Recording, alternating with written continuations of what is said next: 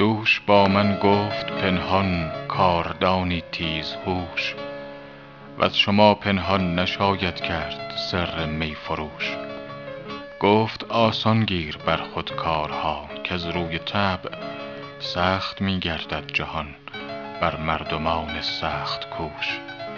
وانگهم در داد جامی کز فروغش بر فلک زهره در رقص آمد و بربط زنان می گفت نوش با دل خونین لب خندان بیاور همچو جام نی گرت زخمی رسد آیی چو چنگ اندر خروش. تا نگردی آشنا زین پرده رمزی نشنوی گوش نامحرم نباشد جای پیغام سروش. گوش کن پند ای پسر وز بحر دنیا غم مخور.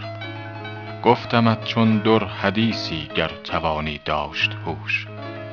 در حریم عشق نتوان زد دم از گفت و شنید.